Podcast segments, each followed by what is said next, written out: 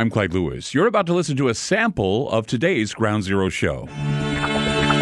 I'm Clyde Lewis, and this is Ground Zero.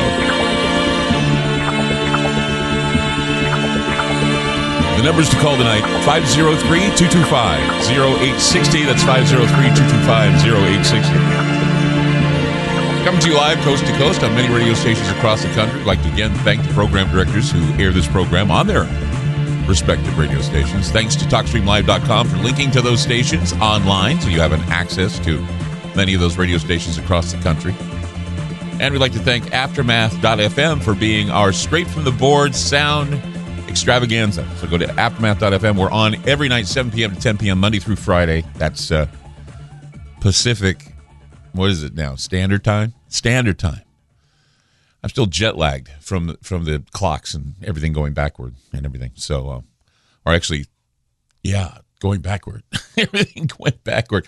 I'm still running on what um, eight o'clock time. So, anyway, I, I just you know, and, and the thing is, it, it, I, I understand why people, you know, can't stand this time of year because uh, it, it's like if you're older, it just you just don't like the idea of things getting darker you know, it's it's like it's an uncomfortable feeling, and, and, and it gets colder, and the aches and the pains, and and, and as I get older, I, I keep forgetting that a lot of things I like, you know, the kind of music I listen to, the kind of shows I like to watch. Um, you know, I want to be relatable to my stepson as much as I can be, and he and I we have you know moments where we watch TV together, like shows like you know Star Wars, anything Star Wars, or we watch you know comic book stuff or you know, Avengers, uh, you know, Marvel, DC. We're both looking forward to the Batman thing. But the music I listen to, I, you know, I, I just, you know, he went to the Kiss concert with us a while ago, and um, and he enjoys going to Kiss concerts. And uh, we, he went to a Devo concert when he was ten, so he's been exposed to a lot of of our weird tastes in music. My wife and I, and um, but you know, when you think about it, you know, unless I, I wouldn't consider Devo to be dinosaur rock, but I know a lot of people consider Kiss to be dinosaur rock, or Pink Floyd, or Led Zeppelin, or um, you know Lynyrd Skynyrd. And the days of arena rock and roll are dying because, like for example, Kiss is on an end of the road tour, and uh, they were going to do a um, residency in Vegas, but they canceled it. And I, I read a couple weeks ago, I guess, David Lee Roth is retiring, one of the best frontmen uh, Van Halen, David Lee Roth retiring, Motley Crue are heading back to the arena rock scene, but I, I just can't contemplate them going with Vince Neil. I mean, he's ballooned up with soft middle age and alcohol. It makes him, you know, it's harder for him to convince anyone that he's any, has any street cred. And he just recently fell off the stage while he was doing his show. Ozzy Osbourne is now an old graying Prince of Darkness. He's still cool. Marilyn Manson, he hasn't aged well. I mean, he went from Icky Stardust to just Icky. And Rob Zombie went from doing great hard and monster rock songs to directing monster movies. We're going to be seeing him helming the reboot of the Munsters. We're very excited about that. I like the Munsters. So, and I, and I guess the only one still standing is Alice Cooper. He's touring right now with Ace Frehley, and uh, even though he's a born again Christian, I remember when we were kids, uh, we always thought that he got his name Alice Cooper from a Ouija board. It was a witch's name or something, or he liked the name Alice Cooper because it sounded like a witch, like Lizzie Borden or something. So I mean, I have to face the facts, and that is the days of bad boy, dark edged rock and roll are passing away. I mean, uh, sure, we have death metal bands, and and they're still out there, but you know, they're they're a you know they're a they're an acquired taste, I guess. But uh, you know, it just you know it reminds me of the fact that you know we had to hide our Dio records from our parents just because we we'd hide in our rooms and we listened to Holy Diver on our headphones or you know, we, we, had to defend our rights to listen to Styx albums, even though their name means the river to hell. Um, you know, pastors. And I remember my bishop growing up, they were playing records backwards to find satanic messages hidden in the lyrics when we laughed at them and said, hell, even evil messages are in the forward lyrics, not the backward lyrics. But things have changed. And the cartoon evil, the hype and the glory has become all too real. Um, and many young people are seeing it and are becoming cognizant of how some hip hop artists now are using the devil and ritualism as part of their uh, of their stock and trade. I mean, I had this discussion with Liam. I'm, I'm, I'm referring, of course, to the Travis Scott situation that happened um, at Astroworld. And uh, I know who Travis Scott is because uh, Liam had introduced me. Uh, he he always introduces me to all the you know, hip hop and, and rap artists that he listens to. And um, so he and I had a discussion about um, Travis Scott, and we got into a little bit of an argument over it because you know he, you know, he had has to defend his turf, and we were defending the turf together. But um, I have always felt, I know a lot of parents feel this way, that hip hop and rap is difficult to pin down.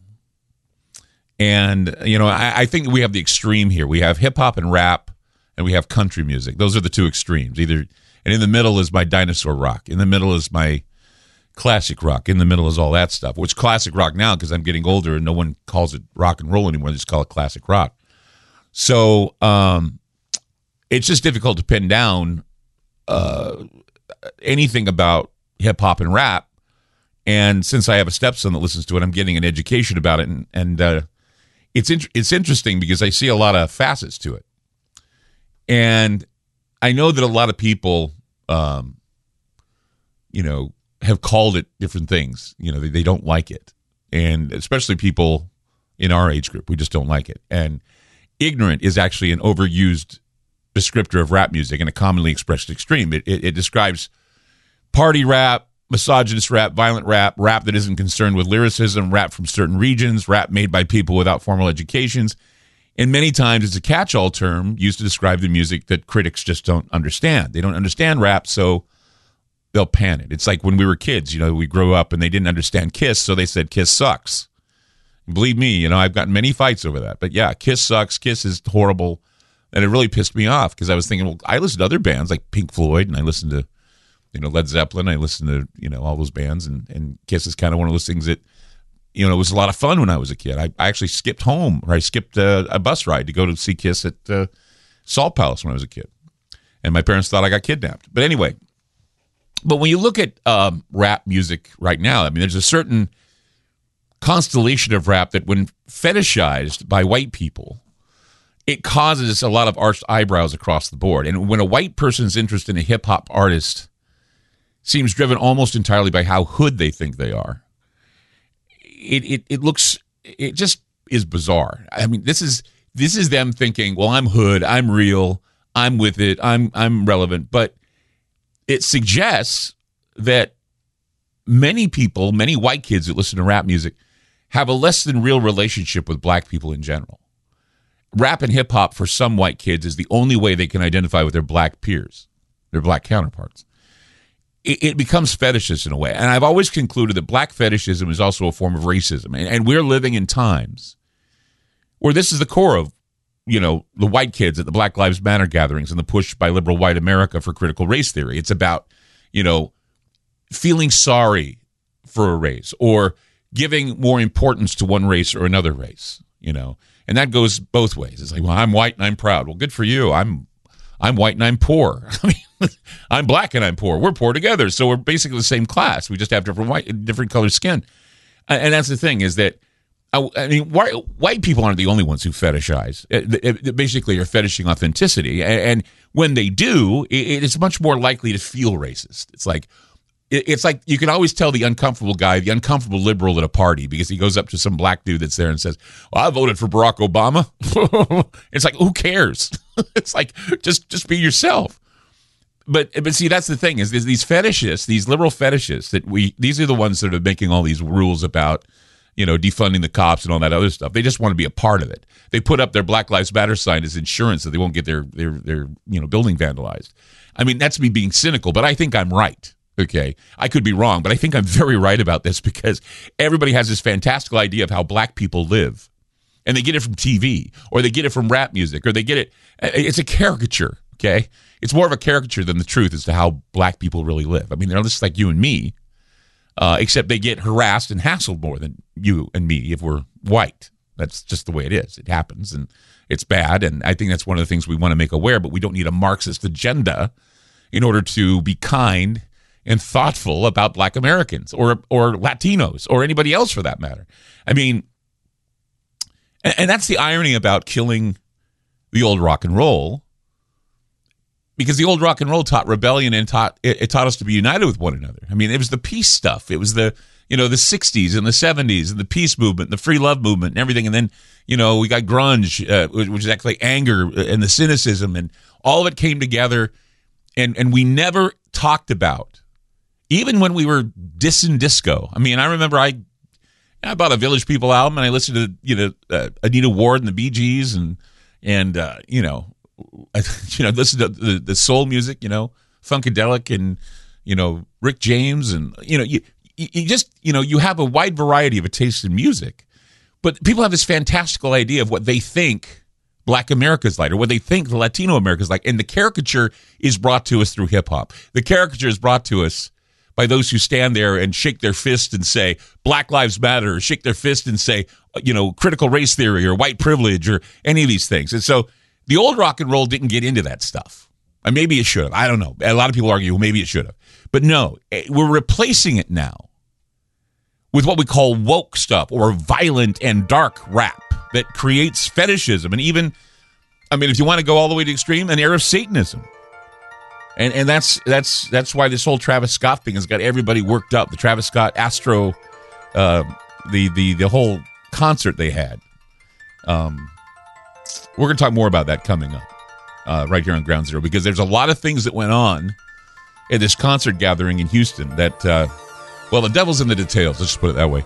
503 225 0860. That's 503 225 0860. I'm Clyde Lewis. You're listening to Ground Zero, and we'll be back.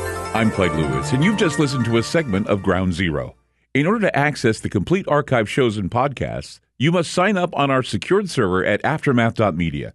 It's only $4.99 a month for the archive shows and podcasts. Or if you want access to the Ground Zero online library, which includes videos, audio clips, ebooks, documents, a social media platform, plus the archive shows and podcasts, it's $9.99 a month. Again, that's aftermath.media. That's aftermath.media. Thanks for supporting Ground Zero.